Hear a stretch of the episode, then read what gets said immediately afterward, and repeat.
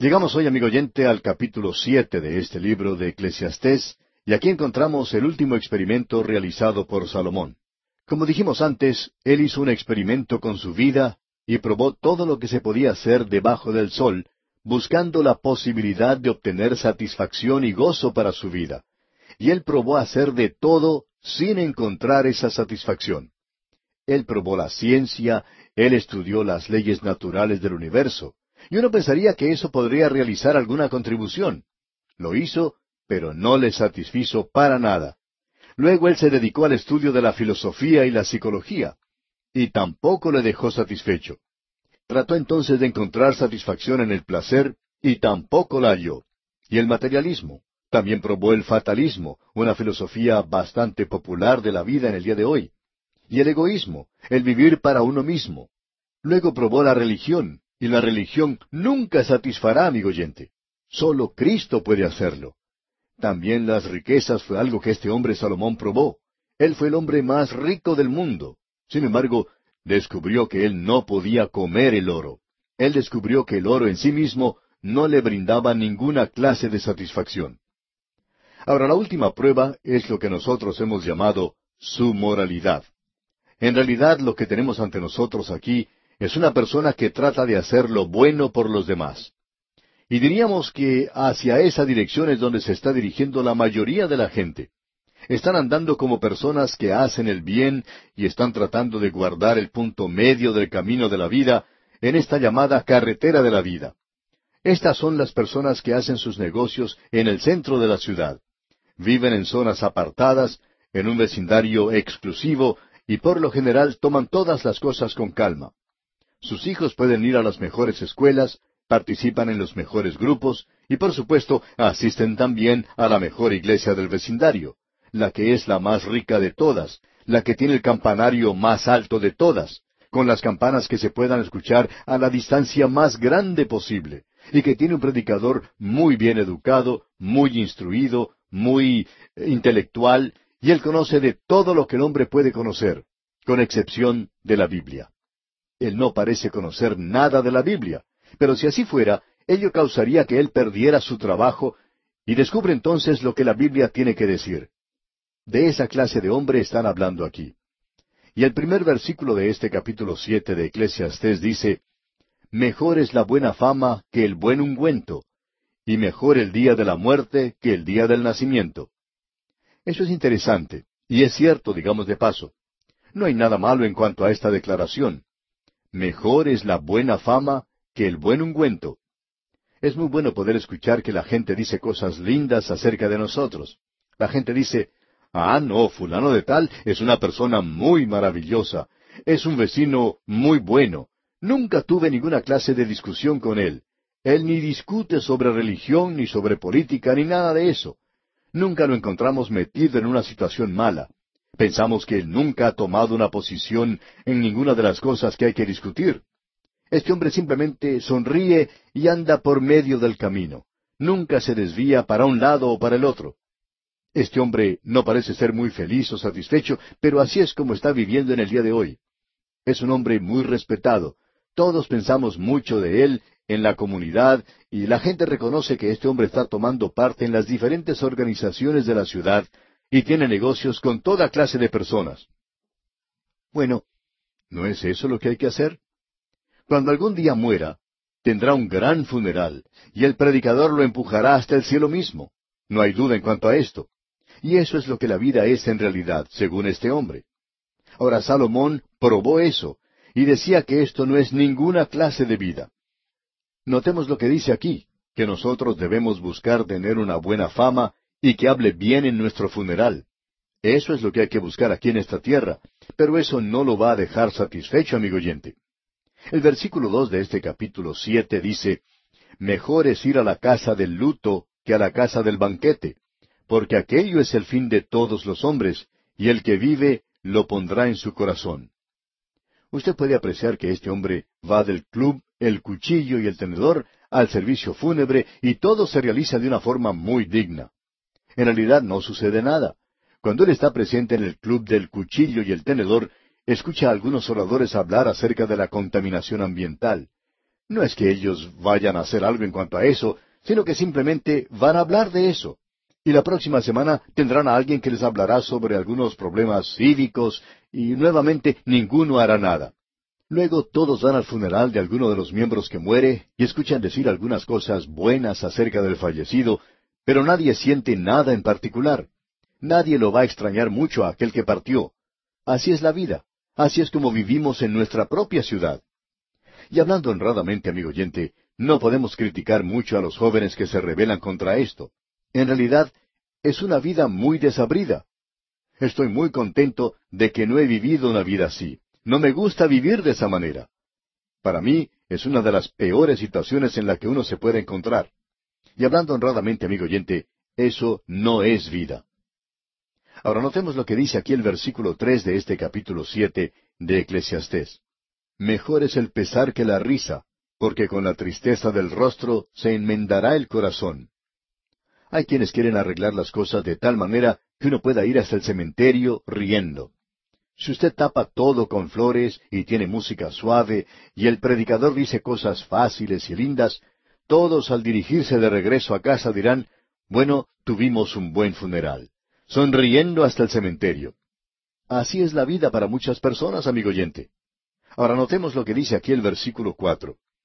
El corazón de los sabios está en la casa del luto, mas el corazón de los insensatos en la casa en que hay alegría no se han apartado ni cincuenta metros del cementerio y alguien dice por allí un chiste y todos al unísono ríen. Ese es el vivir en la presencia de la muerte. ¿No se les ocurre a alguna de estas personas que al ver un amigo que parte de esta vida, que ellos están dirigiendo hacia algún lugar? ¿Que están de viaje? Sería bueno que tomaran nota a dónde se están dirigiendo. ¿Son estas personas salvas o están perdidas? ¿Cuál es su condición ante Dios? Ah, pero eso no es importante. Fulano de tal, bueno, es una buena persona. Él siempre dio dinero para ayudar al vecindario y su esposa toma parte en las actividades de la Cruz Roja. Fueron ciudadanos eh, muy activos en su comunidad, lo que quiere decir que hacen prácticamente nada. Es decir, que ellos no toman ninguna posición en cuanto a los asuntos importantes de la vida.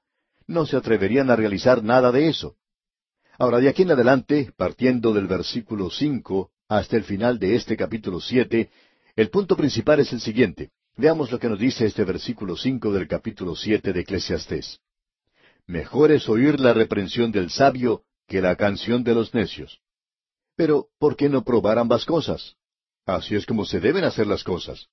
Algún hermano viene y le dice, bueno, yo creo que usted está equivocado en cuanto a eso. Y usted está de acuerdo con él. Y luego usted va a esa función de la orquesta moderna y disfruta de eso también. La idea es que uno puede ser mejor que el otro, pero es mucho mejor andar con ambos grupos. Ese, pues, es el cuadro que tenemos aquí. Veamos ahora lo que dice el versículo seis. Porque la risa del necio es como el estrépito de los espinos debajo de la olla, y también esto es vanidad. Todo esto es vacío. Uno puede andar con esta clase de gente, tener la hora del cóctel, la hora feliz. Uno puede hacer eso.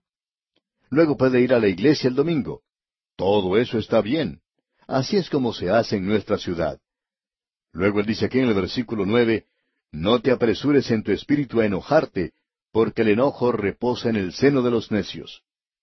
No se enoje con nada. Siempre sea una persona buena. No tenga desavenencias con nadie.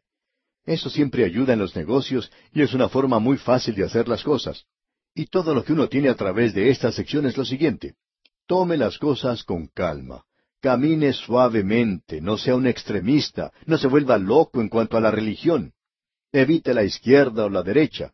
No sea derechista ni izquierdista, sea en la religión o en la política. Tome todo con calma. Recorra siempre el centro del camino. Siempre llegue a algún acuerdo. No pelee.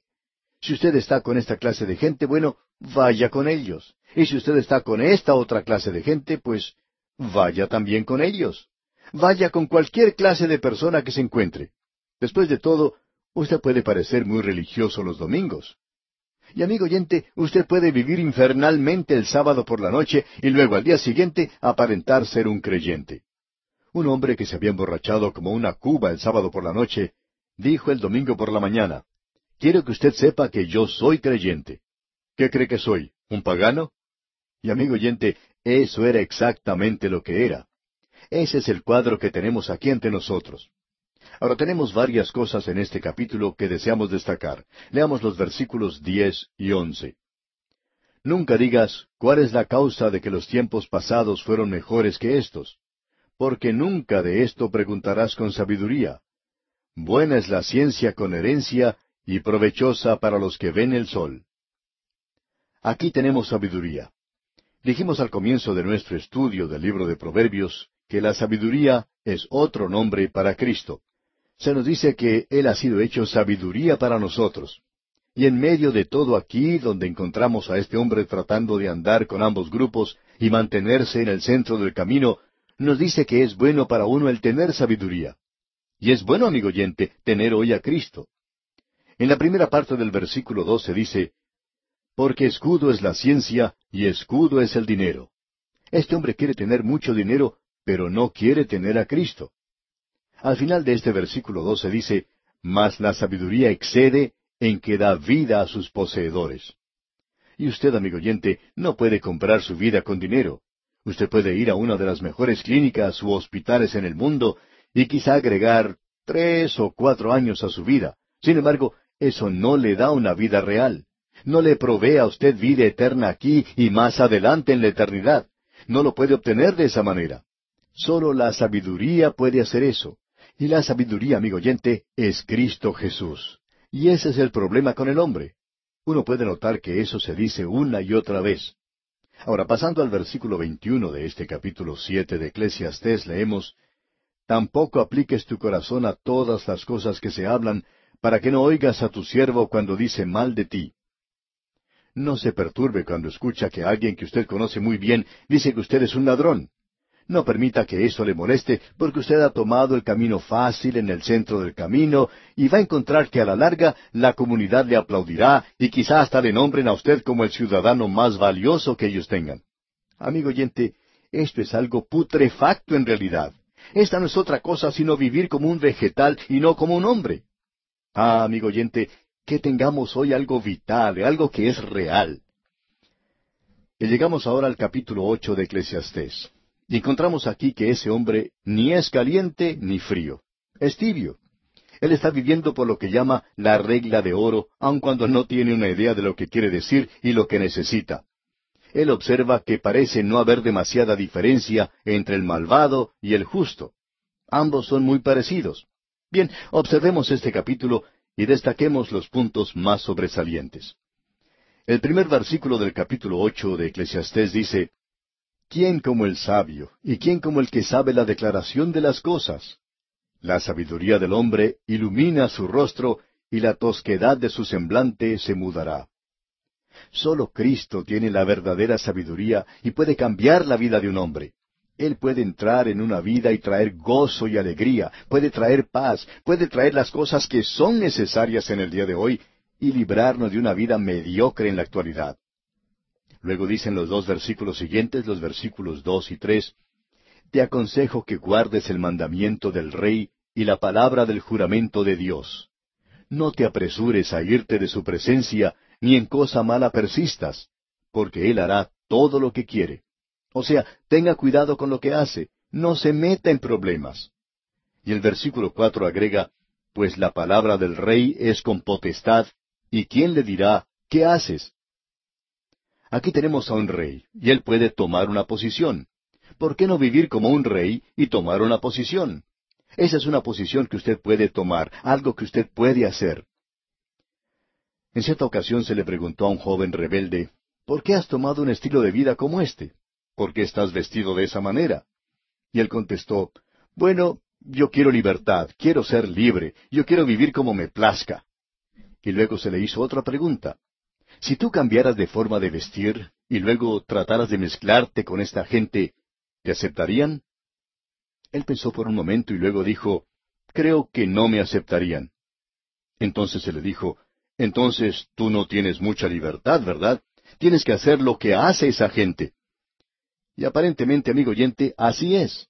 En el día de hoy uno debe tener la aprobación de esa gente si quiere pertenecer a ese grupo.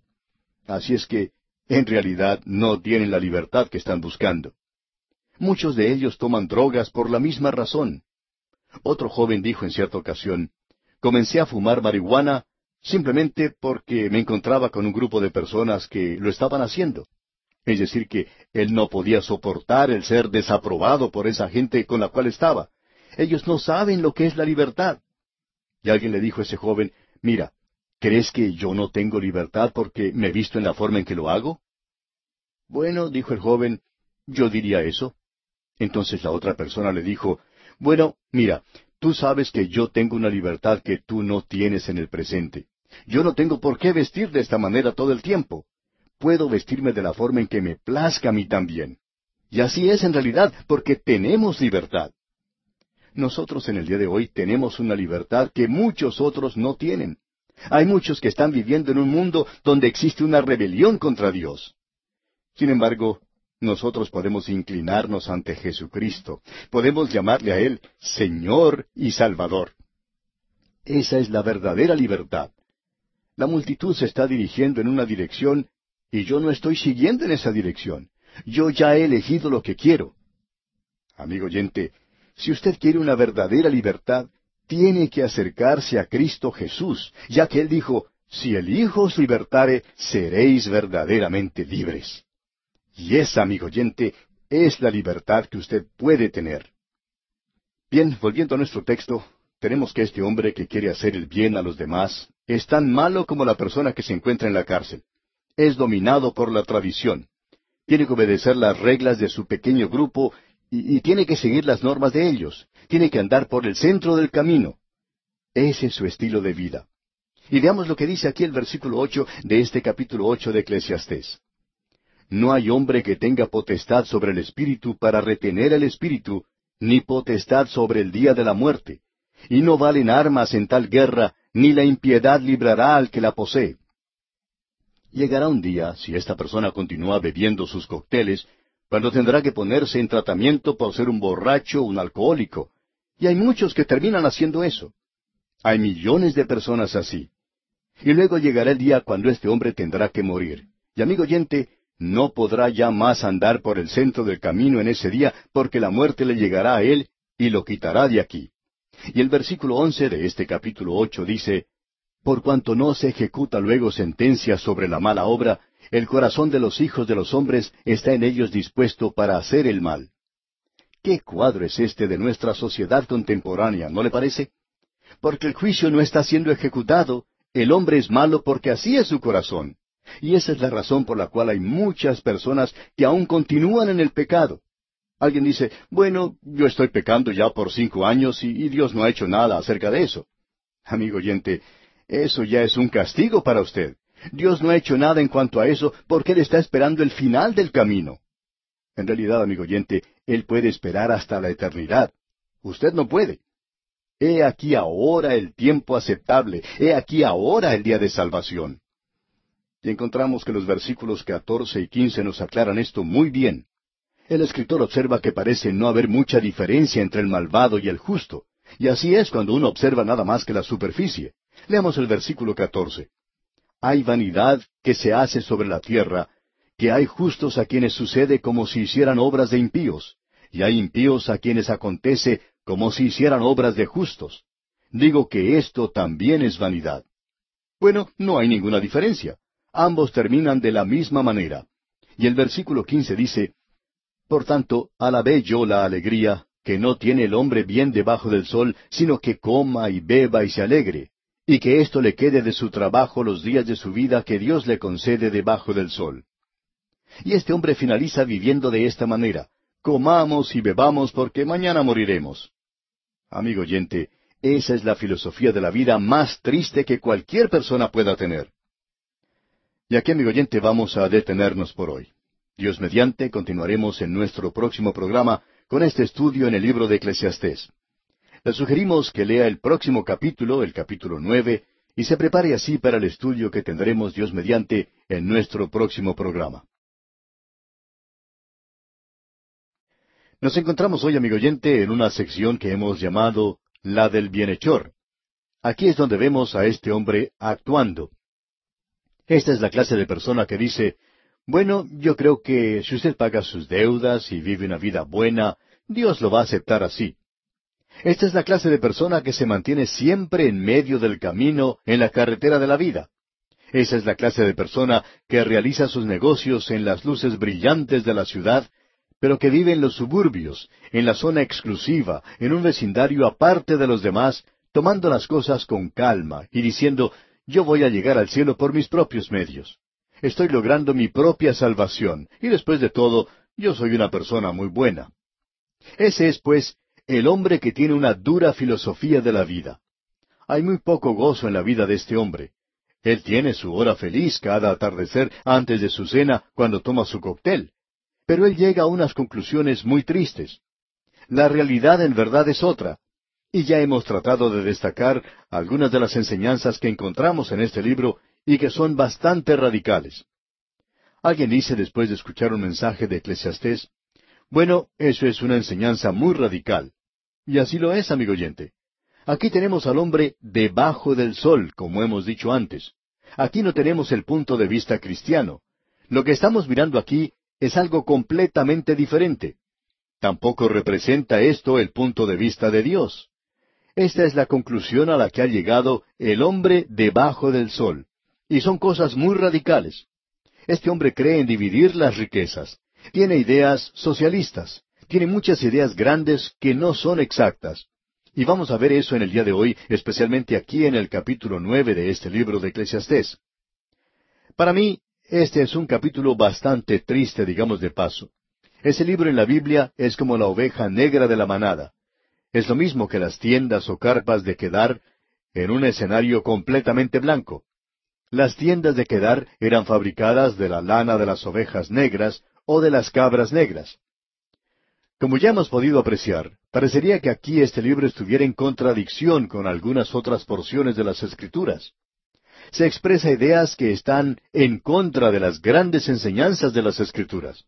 Y lo realmente alarmante de este libro es que ha sido el favorito de los ateos.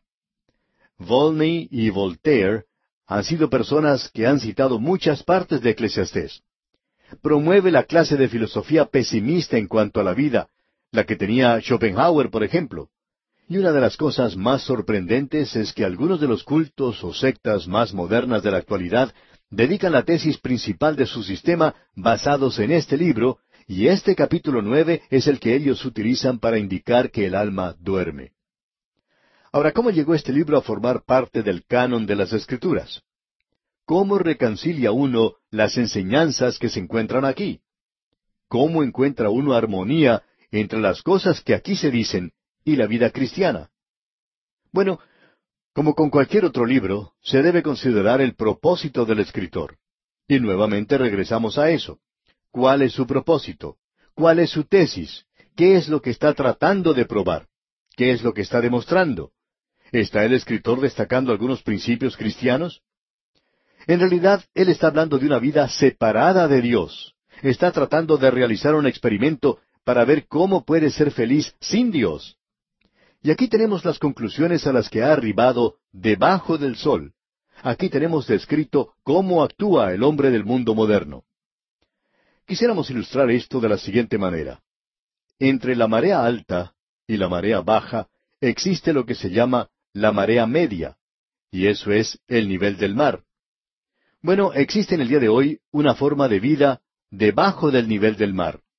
Y también existe un modo de vida sobre el nivel del mar. Así es que tenemos dos mundos. Está el mundo debajo del nivel del mar, y allí existen ciertos elementos químicos. En la superficie es diferente. Existen las moléculas. Debajo es acuático. Arriba es gaseoso. En la superficie existe aves con plumas, mientras que debajo existen peces con escamas y aletas. Pues bien, tenemos allí dos formas de vida. Las aves del aire no le dicen a los peces que algo anda mal con ellos porque no tienen plumas. Y sobre la superficie del mar, uno puede abrir la boca y respirar profundo. Pero debajo del nivel del mar, si usted hace eso, pues va a tener muchos problemas. En realidad, el mono y el barracuda podrían tener alguna discusión en cuanto a la dirección donde está el nivel del mar. Para el barracuda está arriba, para el mono está abajo. Ahora, Eclesiastés está debajo del sol. La vida cristiana está en los lugares celestiales. Allí es donde está Dios. El punto de vista de Dios es sobre el sol. Así es que ahora estamos observando dos formas de vida. Tenemos la vida debajo del sol. Esta es una existencia mundana, separada de Dios, un futuro y una eternidad sin Dios, y aquello que es espiritual y de Dios se deja de lado. Pues bien, la vida cristiana es un contraste completo con esto, ya que hoy nosotros hemos sido salvos por la gracia de Dios y para demostrar su gracia.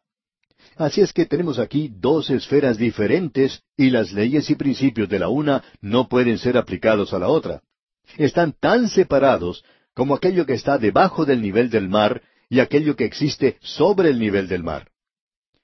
Usted, amigo oyente, puede estar perdiendo tiempo al decirle a una persona que no es creyente, si usted ha sido resucitado con Cristo, busque las cosas que son de arriba. Esa persona ni siquiera está en Cristo. No entiende de qué está usted hablando. Así es que uno no pierde el tiempo hablándole de esa manera. Es como tratar de enseñarle a volar a un perro cuando éste solo le gusta la tierra y nada más y no tiene ningún interés en volar. Pues bien, Salomón escribió Eclesiastés. Y como ya hemos dicho anteriormente, tenemos aquí un informe de los experimentos que él realizó con la vida. Él probó hacer de todo debajo del sol para ver si podía encontrar satisfacción para su alma. Y en este capítulo, solo esa expresión de debajo del sol se repite como seis veces. Debajo del sol y todo debe ser interpretado bajo este tema. Ahora, él ya ha probado otras cosas. Él trató de obtener conocimiento, y llegó a la conclusión de que el hacer muchos libros no tiene fin. Él probó el placer y el resultado fue el aborrecimiento de la vida. Él probó las riquezas también y llegó a la conclusión de que el que ama el dinero no se saciará de dinero. Luego probó la religión. Y usted se convierte en un lunático o un ladrón, en un fanático o en un extraviado. Existe dos caminos si usted va a tratar de recorrer el sendero de la religión. Luego este hombre probó la fama. Mejor es la fama, dijo, que el buen ungüento. Eso es lo que dice este hombre.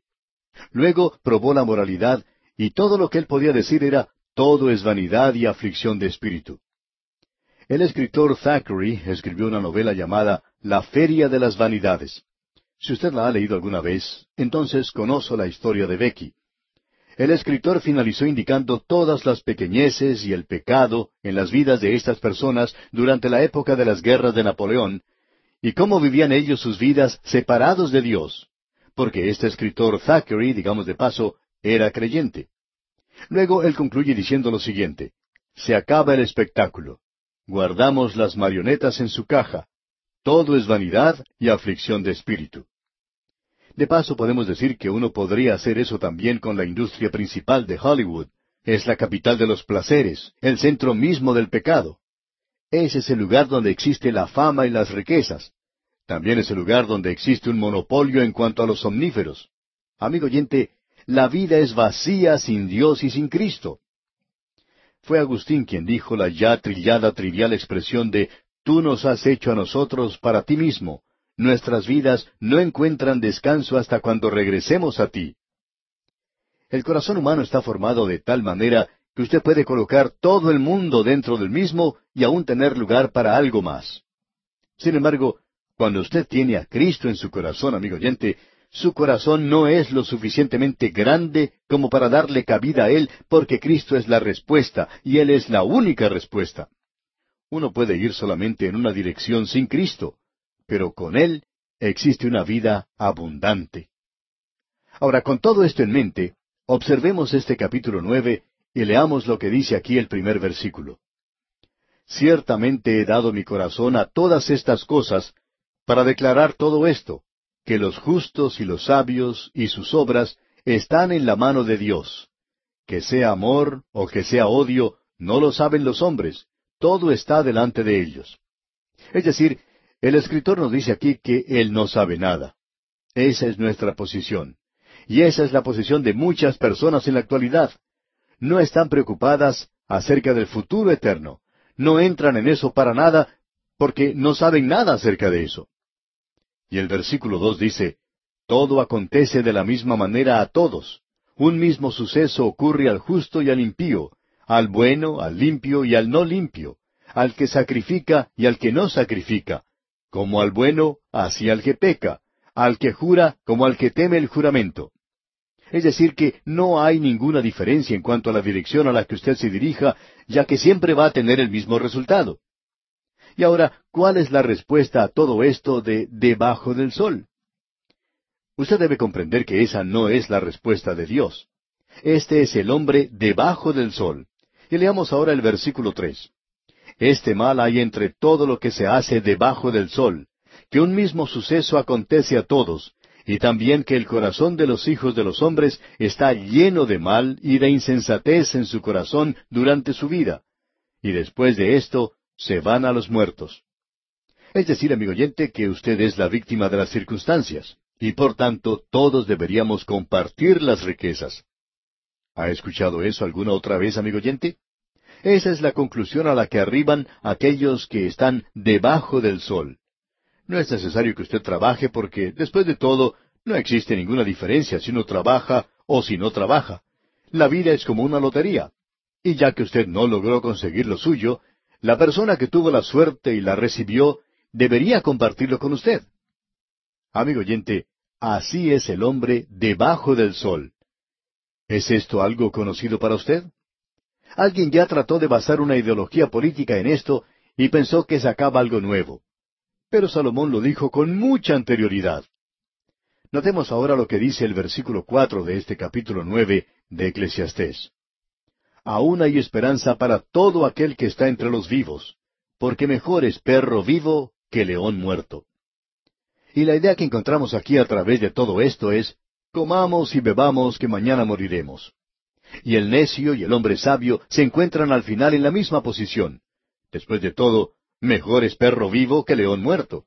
No hay mucha diferencia. Pero sigamos adelante aquí porque lo que se nos dice es algo tremendo. Leamos el versículo cinco. Porque los que viven saben que han de morir, pero los muertos nada saben ni tienen más paga, porque su memoria es puesta en olvido. De aquí es de donde sale esa idea de que el alma duerme. También tenemos en este capítulo otro versículo que menciona esto, y es el versículo diez. Aquí usted tiene la filosofía del hombre debajo del sol. Esta es la conclusión a la cual Salomón ha llegado de que uno puede vivir como vive un perro. Así es que no hay mucha diferencia si uno es león o perro, porque cuando uno muere, bueno, uno simplemente es como un perro.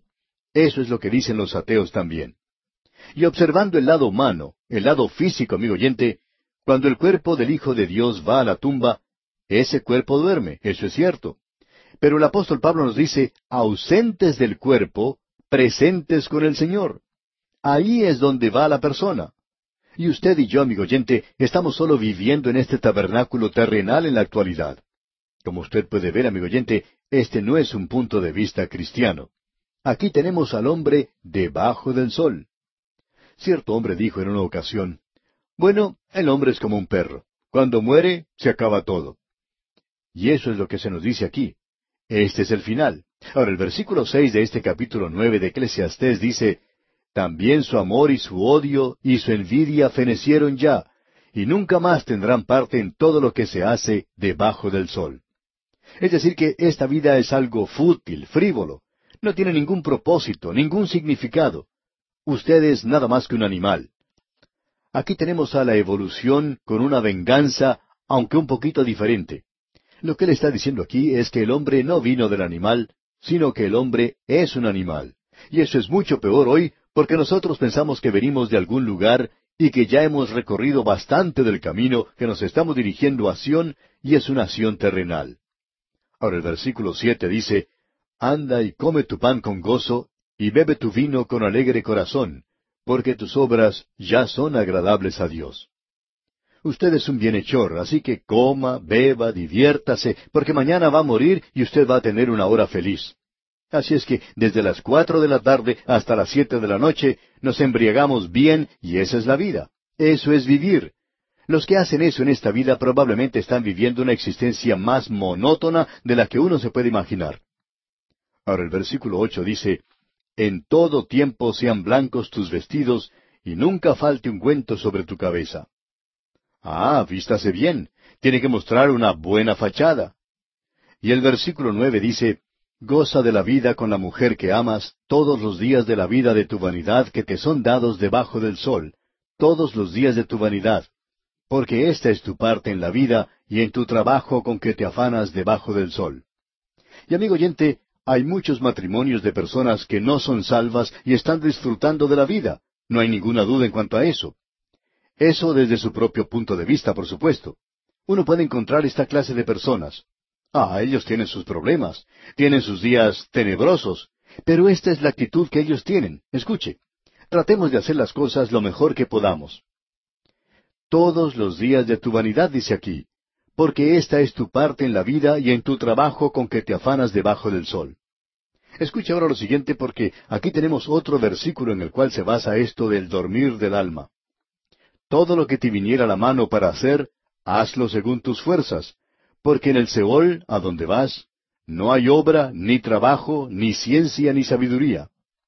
Por supuesto que así es, porque cuando uno coloca este cuerpo en el sepulcro, este cuerpo que hoy puede manejar, o puede utilizar su cerebro para estudiar o realizar ciertas actividades mentales, cuando usted lo coloca en la sepultura, pues no va a estar realizando ninguna de esas cosas.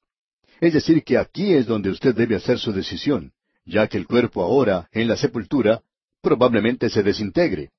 El cuerpo está formado de unos dieciséis elementos, y el suelo también está formado de unos dieciséis elementos, y el cuerpo regresa al suelo. Polvo eres, y al polvo serás tornado, eso nos dice en cuanto al cuerpo. Pero el espíritu regresará a su creador. Es decir, que usted es una persona y tiene que responder ante Dios. Y vamos a poder observar esto cuando leamos el capítulo 12 de este libro de Eclesiastés. Así es que esto no nos enseña en realidad que el alma duerme.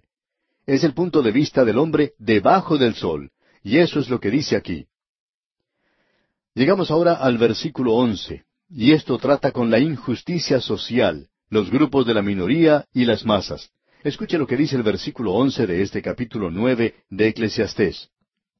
Me volví y vi debajo del sol que ni es de los ligeros la carrera, ni la guerra de los fuertes, ni aun de los sabios el pan, ni de los prudentes las riquezas, ni de los elocuentes el favor, sino que tiempo y ocasión acontecen a todos. La vida es una gran lotería. Y si a usted le toca nacer negro, usted va a tener sus problemas. Si usted nace blanco, usted también va a tener sus problemas. Y si usted nace amarillo, pues va a tener problemas también. Todo no es más que una suerte. No hay nada que uno pueda hacer en cuanto a eso. Así es lo que se indica en este pensamiento aquí. Así es que lo que uno tiene que hacer es tratar de mezclar todo junto y luego dividirlo. Porque nosotros no vamos a estar aquí por mucho más tiempo. Amigo oyente, ¿Qué punto de vista sobre la vida es este? Sigamos ahora adelante y leamos el versículo 12, donde dice, Porque el hombre tampoco conoce su tiempo, como los peces que son presos en la mala red, y como las aves que se enredan en lazo, así son enlazados los hijos de los hombres en el tiempo malo, cuando cae de repente sobre ellos. Esto vuelve a regresar a la filosofía materialista. Eso es lo que mencionamos el otro día cuando hablamos de esas personas que regresaban del trabajo y que tenían esos puntos de vista fatalistas. Ya hemos hablado de esto y no existe ninguna autoexplicación para la persona que tiene este punto de vista. Por tanto, podemos ver lo que dice aquí el versículo 13. También vi esta sabiduría debajo del sol, la cual me parece grande. Y notemos también lo que dice el versículo 14. Una pequeña ciudad y pocos hombres en ella, y viene contra ella un gran rey, y la asedia y levanta contra ella grandes baluartes. Escuche con atención, amigo oyente, porque aquí hay una parábola. ¿Quiere usted levantar la carga, la bandera de los oprimidos? ¿Quiere usted defender a los grupos de la minoría? ¿La causa de los menospreciados? ¿Es en eso en lo que usted está interesado? Bien, debemos decir que se levantará un dictador. Contra la gente se levanta un gran rey, ya que la gente ha bajado su guardia y se pasan todo el tiempo con los problemas sociales que las personas que no son salvas no pueden resolver. Ellos ya han tenido como mínimo cinco mil años, probablemente seis mil años, y podría decir mucho más tiempo que eso, y aún no han podido resolver los problemas de la vida. ¿Cuánto tiempo más cree usted, amigo oyente, que Dios le debería dar al hombre para que solucione estas cosas? Bueno, vamos a tener que detenernos aquí por hoy para continuar, Dios mediante, en nuestro próximo estudio. En el día de hoy, amigo oyente, vamos a finalizar el capítulo nueve de este libro de Eclesiastés, y de seguro que usted está de acuerdo con nosotros que este es un capítulo pesimista. Nos presenta el punto de vista del hombre debajo del sol.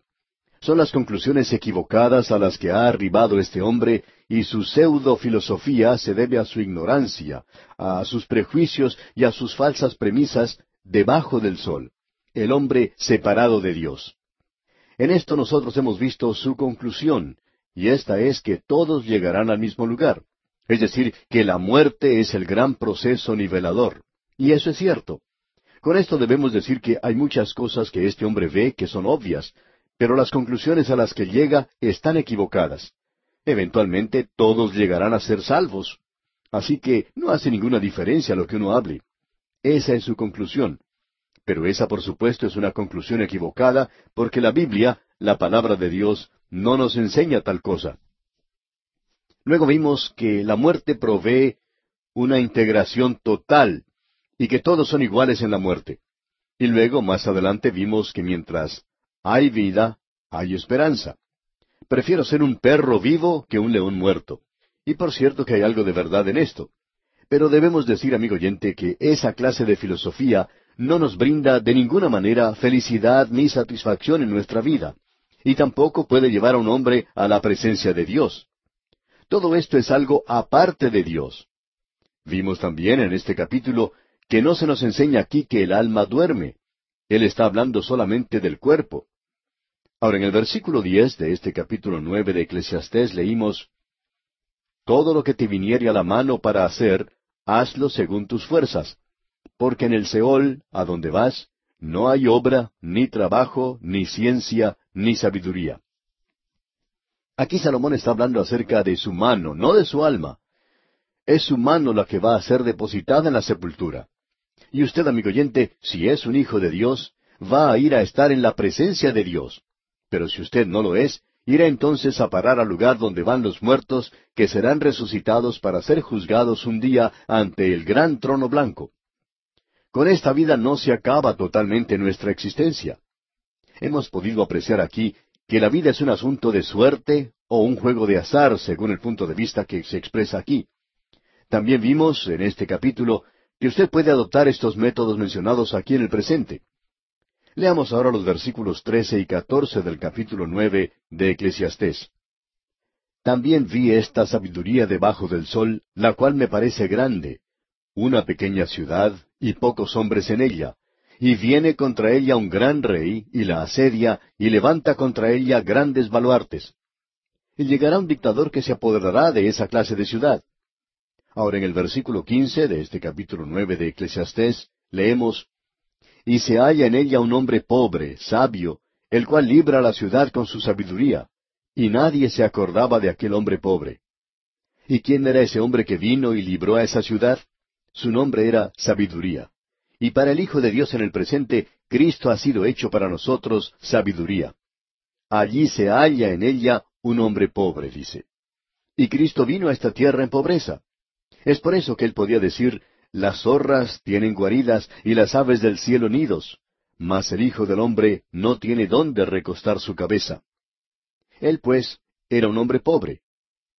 Ahora, pasando al versículo 17 de este capítulo nueve de Eclesiastés, leemos, Las palabras del sabio escuchadas en quietud son mejores que el clamor del Señor entre los necios. La voz del Señor Jesucristo prevalecerá. Pensamos que siempre ha sido algo tremendo lo que se ha dicho concerniente al Señor Jesucristo. Él vendrá con la voz, un grito, la voz del arcángel, y esa es su voz, el sonido de una trompeta. Con voz de mando, con voz de arcángel y con trompeta de Dios, descenderá del cielo. Su voz prevalecerá en este mundo en el día de hoy, aun sobre todas las voces que se pueda escuchar. Su voz prevalecerá. Ahora el versículo 18 de este capítulo nueve de Eclesiastés dice, Mejor es la sabiduría que las armas de guerra, pero un pecador destruye mucho bien. Y aquí tenemos la conclusión a la que llega este capítulo nueve. Cristo es mucho mejor que la energía atómica. La sabiduría es mejor que las armas de guerra. y Cristo es mejor que la energía atómica. Y luego, pero un pecador destruye mucho bien. Y se nos demuestra aquí la tremenda influencia que tiene una persona y siempre es más potente cuando se la utiliza con malos propósitos. El efecto de su vida, amigo oyente, puede tener mayores alcances si es una vida mala, y hoy uno puede pensar en los resultados que ciertos hombres malvados están teniendo. Bueno, podemos observar la historia. El pecado de Adán ha afectado a toda la raza humana. Acán pecó y una nación completa sufrió una derrota y tuvo que tratar con ese mal. Luego tenemos a Roboam. Su pecado dividió el reino de Israel. También tenemos mención del pecado de Ananías y Zafira. Ellos trajeron a la iglesia primitiva el primer defecto que tuvo. Y desde ese día en adelante la iglesia ya no era tan potente como lo había sido al comienzo.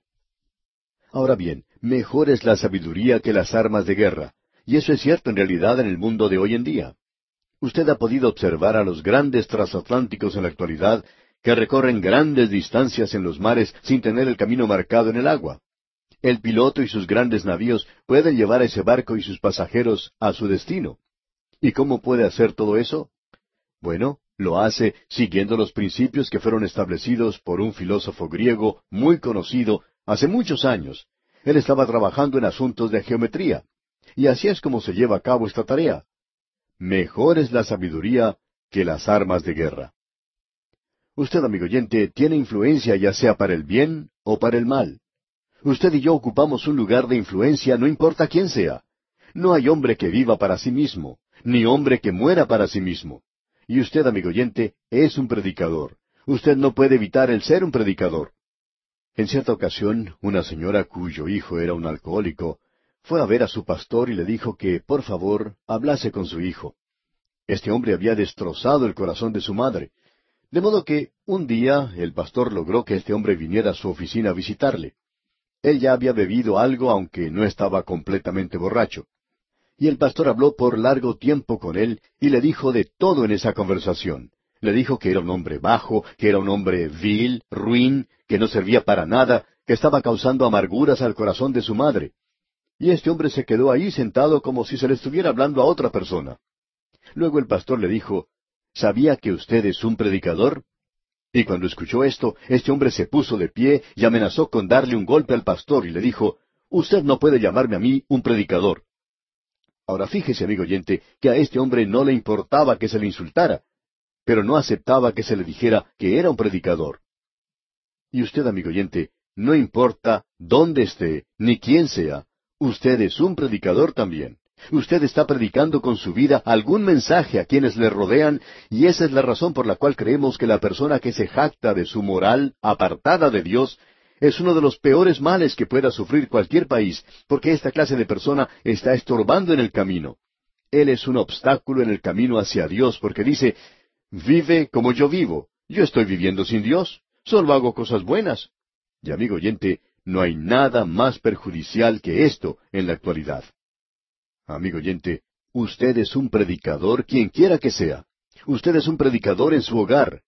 En ese, el más pequeño de los círculos, usted está afectando la vida de otras personas.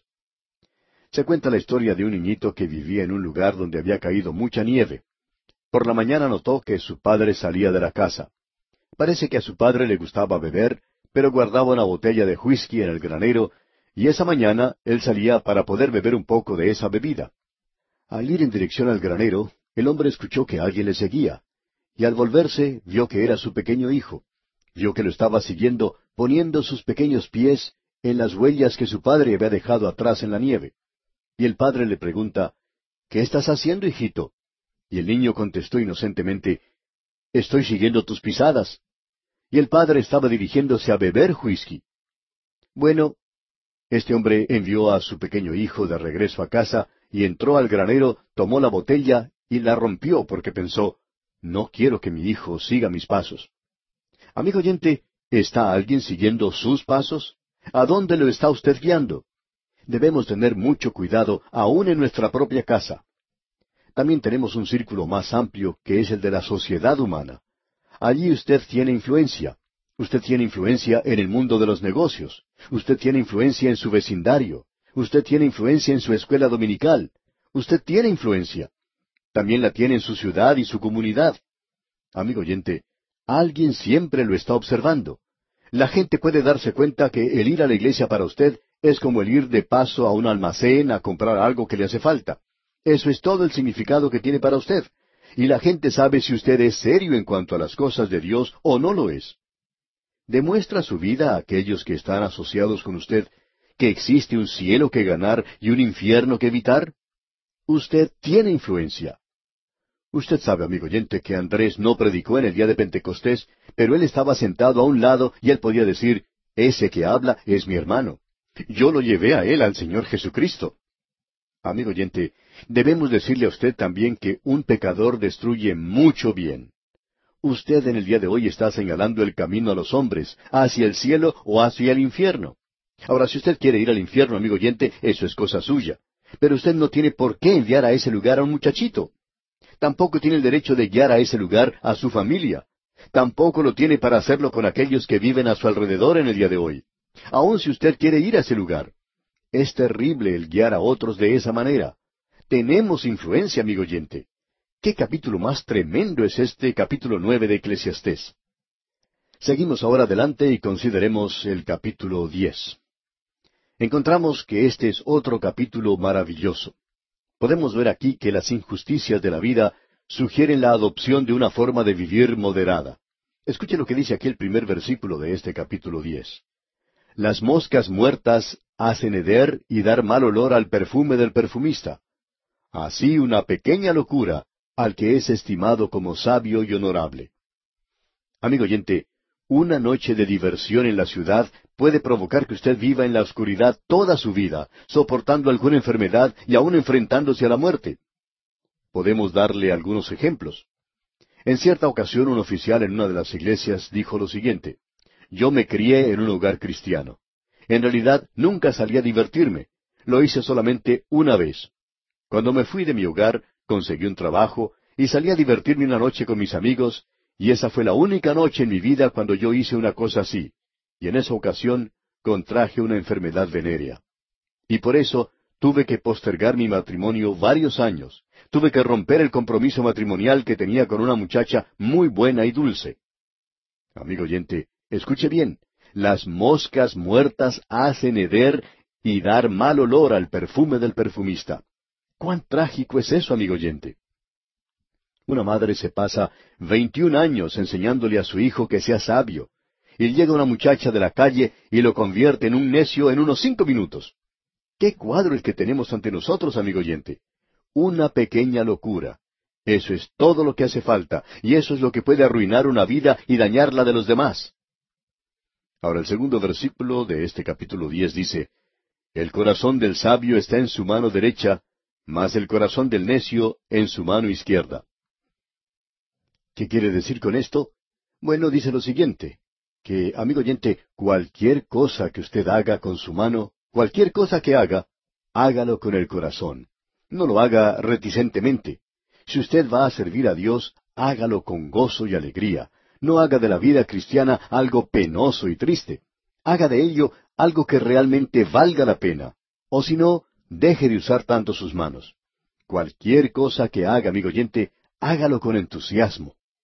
Y el versículo tres dice, y aun mientras va el necio por el camino, le falta cordura, y va diciendo a todos que es necio. Esto no quiere decir que esta persona anda caminando por la calle llevando un cartel que diga yo soy necio. La realidad es que todo lo que él tiene que hacer es abrir su boca. Y hay veces que ni siquiera tiene que abrir la boca para demostrar que es un necio. Hay veces que uno se encuentra en esas reuniones especiales en las cuales quieren que uno exprese su opinión acerca de la comunidad donde se vive.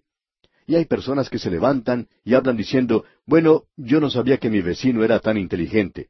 De pronto se levanta una persona y en el momento que abre su boca, usted mira a la persona que está a su lado y éste levanta la ceja. O sea, ese otro que está hablando allí es un necio. Eso es lo que la Biblia lo llama. Nosotros no debemos llamar a una persona necia, pero eso es lo que la Biblia dice que es el corazón del necio a su mano izquierda. Y también el necio es aquí el que le dice a toda la gente lo que él es en realidad. Ahora el versículo cuatro dice, Si el espíritu del príncipe se exaltare contra ti, no dejes tu lugar, porque la mansedumbre hará cesar grandes ofensas. Es decir, si usted no puede luchar contra ellos, una sus fuerzas con los rivales. Eso es exactamente lo que el hombre debajo del sol hace. Notemos ahora lo que dicen los versículos cinco y seis de este capítulo diez de Eclesiastés. Hay un mal que he visto debajo del sol, a manera de error emanado del príncipe. La necedad está colocada en grandes alturas y los ricos están sentados en lugar bajo. Y esta es una de las cosas que ha ocurrido en nuestros días en particular, en lo que se relaciona con la dignidad que se le ha dado al pecado. Hubo una época cuando el pecado era algo despreciable, que sólo se encontraba en las zonas bajas de la ciudad. Era algo sucio, inmundo, tenía un sabor bajo y ruin. Pero en el día de hoy, el pecado se ha trasladado a las mejores secciones de la ciudad y se hace con mucha dignidad. Se le ha dado un lugar muy prominente. Hay veces que uno puede apreciar en la televisión entrevistas con personas que están viviendo en pecado. Se entrevista a aquellas personas así llamadas grandes, y es en realidad una pérdida de tiempo el escuchar lo que se dice en esas entrevistas. En cierta ocasión, estaban entrevistando a una muchacha que trabajaba en un club nocturno.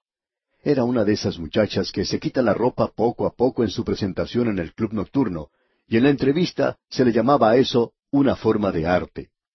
Bueno, amigo oyente, Hubo una época cuando observar esas cosas no constituía ninguna forma de arte. Por el contrario, era algo sucio, inmundo. Ah, pero hoy se le llama arte. Amigo oyente, ¿cómo se trata el pecado en el día de hoy? Se le da tanta dignidad. Y lo que aquí leemos es lo siguiente. La necedad está colocada en grandes alturas y los ricos están sentados en lugar bajo. ¿Ha notado usted alguna vez, amigo oyente, que se entreviste a un ciudadano común, a un creyente común, digamos? ¿Ha visto eso alguna vez? Por supuesto que no. Él ocupa un lugar bajo. Uno nunca puede escuchar a esa gente. De él nunca se habla. Siempre se destaca a la otra clase de gente, aquellos que viven una vida diferente, que en realidad viven en pecado. Esa clase de gente es la que recibe la atención en el día de hoy. Escuche lo que dice ahora el versículo siete de este capítulo diez de Eclesiastés.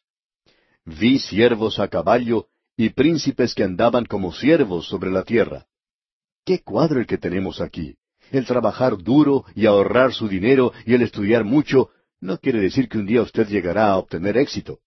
Quizá el necio que vive al lado de su casa pueda heredar millones. Amigo oyente, eso es lo que ocurre en el día de hoy. ¿Cuántos necios en el día de hoy, hombres que tienen cosas raras, son aquellos que hoy están cabalgando?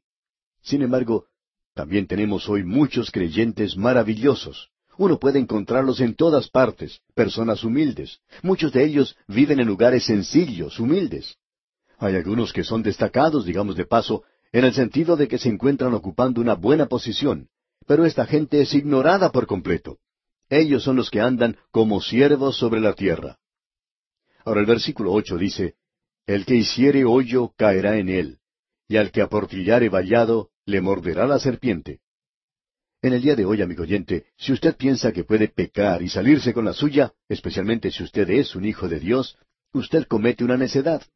Porque todo lo que usted tiene que hacer es esperar y Dios le dará a usted su justo pago. Hemos podido observar eso a través de los años. Hemos observado a creyentes que han hecho cosas malas y nunca han podido escapar de las consecuencias. En algún punto de su vida Dios comenzó a actuar y los toma y los castiga. Ahora notemos lo que dice aquí el versículo nueve. Quien corta piedras, se hiere con ellas. El que parte leña, en ello peligra. Estas piedras que se quitan son las señales que separan la propiedad. Y quitar esas piedras quiere decir que todo lo que el hombre sembrare, eso también segará. Se refiere a todo aquello que uno hace en su vida de pecado. Si usted siembra para la carne, usted tendrá que cosechar corrupción para la carne. Estamos seguros de eso, amigo oyente. Y esa es la razón por la cual el Señor Jesucristo nos dice, no os venguéis vosotros mismos, amados míos, sino dejad lugar a la ira de Dios, porque escrito está, Mía es la venganza, yo pagaré, dice el Señor. Ponga todo en las manos de Dios, Él cuidará que todo se arregle. Luego el versículo diez dice, Si se embotare el hierro y su filo no fuere amolado, hay que añadir entonces más fuerza, pero la sabiduría es provechosa para dirigir. Si el asadón con que usted trabaja pierde su filo, si usted piensa un poquito, lo afilará, porque si no, va a ser mucho más difícil el tratar de trabajar la tierra con él. ¿Y cuánta gente hay hoy que no está dispuesta a hacer lo necesario para afilar el asadón? Hay algunos jóvenes que hoy sienten que el Señor los ha llamado a predicar y que quieren tomar un curso corto para poder hacerlo más pronto. Pero a ellos quisiéramos decirles, amigo, no haga eso. Afile su asadón, afile su espada y no salga a la lid sin prepararse. Tome mucho tiempo para hacer eso. Es pura necedad hoy el tratar de cortar la maleza con un asadón que no tiene filo. Hay que afilarlo, entonces se puede actuar. Amigo oyente, tenemos algunas lecciones muy buenas que aprender en este libro de Eclesiastés. Es un libro bastante diferente, por cierto.